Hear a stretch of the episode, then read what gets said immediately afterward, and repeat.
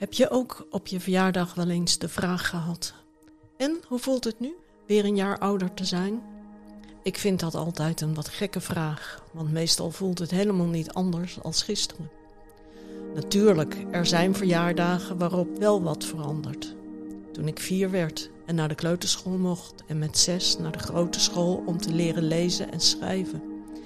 Met 16 mocht ik op een brommer rijden, met 18 leren autorijden en met 21 stemmen. En daarna veranderde op mijn verjaardag niets meer. Ik moet denken aan wat Prediker daarover zegt in Prediker 3. Alles heeft zijn tijd. Voor alles wat er gebeurt is er een uur. Een tijd voor alles wat er is onder de hemel. Er is een tijd om geboren te worden en een tijd om te sterven. Tussen dat geboren worden en sterven zit je leven hier op aarde. En dat wordt vaak ingedeeld in diverse levensfases. Van baby, peuter, kleuter, kind, adolescent, volwassene en ouder, ouderen. Al die levensfasen hebben hun eigen kenmerken en ook hun eigen gebeurtenissen. Als kind keek ik er naar uit om groot te worden. Er waren immers dingen die ik mocht zodra ik groot was zoals na mijn zesde verjaardag naar de grote school. Als middelbare scholier keek ik er naar uit om te gaan studeren en op kamers te gaan wonen. En tijdens mijn studententijd keek ik er naar uit om in het onderwijs aan het werk te gaan. Zo volgde er op iedere levensfase een andere levensfase, vaak met weer nieuwe dingen en mogelijkheden.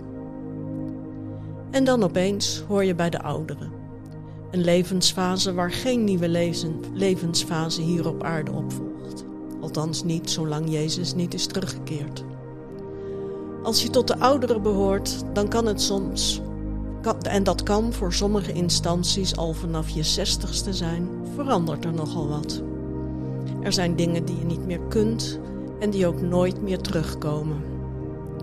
Eigenlijk begint dat al wat eerder, want zo ergens in de veertig kwam voor mij de leesbril. En dat betekent dat je na verloop van tijd zonder bril niet meer kunt lezen. Maar dat realiseer je je dan nog niet zo. Zo tussen de 60 en 70 moet je langzamerhand afscheid nemen van dingen, zoals van je werk en soms ook van mensen. Maar ook een aantal fysieke beperkingen ontstaan zo langzaamaan. Je loopt en fietst wat minder hard, de dagen worden wat korter. Die hoge takken van een boom heg kun je niet meer zelf snoeien. En ook in de digitale wereld kom je obstakels tegen. Prediker zegt dat ook. Alles heeft zijn tijd.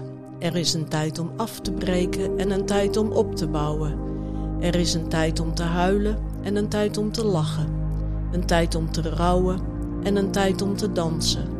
Een tijd om te zoeken en een tijd om te verliezen. Een tijd om te bewaren en een tijd om weg te gooien. En dan ben ik nog gezegend met een goede gezondheid en kan nog heel veel. Maar ik ben ook gezegend dat ik deel mag uitmaken van deze mooie gemeente. Een gemeente van alle generaties, zoals vaak wordt aangegeven. Wij mogen oplopen met jongeren, maar jongeren lopen ook op met ons. Rijken ons de helpende hand bij die hoge takken of die digitale obstakels. Denken met ons mee hoe fijn is dat om ook te merken dat er omgezien wordt naar ons.